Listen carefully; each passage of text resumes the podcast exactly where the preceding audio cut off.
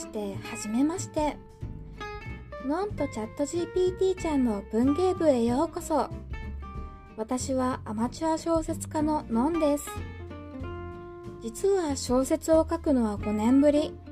小説を読むのも最近はご無沙汰でした。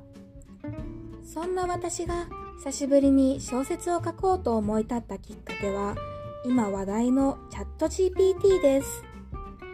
チャット GPT を使って何かできないかと考えた時に、チャット GPT と一緒に小説のプロットなどを練り、そのセッションの過程を発信するって面白いんじゃないかなって思いついたんです。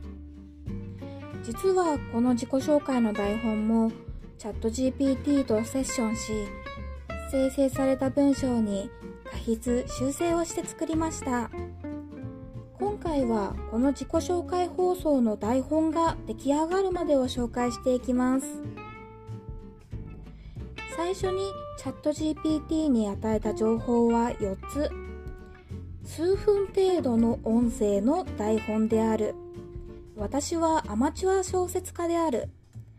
小説のプロット作成にチャット GPT を利用している。そしてこれからの放送についてです。初めに生成された文章はたった3行。もうどう引き伸ばしても数分にも満たないです。そこでこの放送の台本もチャット GPT とセッションして作っているというエピソードを盛り込んでみました。生成された文章はそのエピソード分長くなりましたが、文体がとても硬い印象でした。次に口語に近く女性らしい文章に直すよう指示してみました。もう、そしたらもう、びっくりマーク多用した女子高生みたいな文章が出来上がってしまいました。うーん、チャット GPT ちゃん、あのね、私は30代なので、もうちょっと落ち着いた口調にしてほしいなとリテイク。そしてこの台本のプロットが出来上がりました。そうなんです。チャット GPT だけでは完璧な台本が出来上がらなかったんですよね。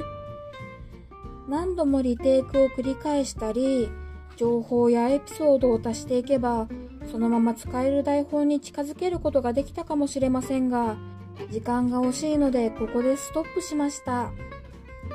でも、箇条書きの情報、エピソードをどんな話口調にしてほしいか書くだけで骨組みが出来上がるってすごいことだと思うんです。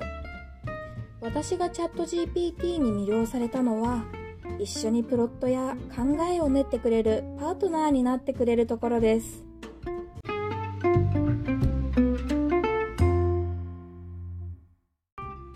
これからの放送では今回のようにチャット GPT とのセッションの中でどんな小説が生まれるのかを紹介していきます。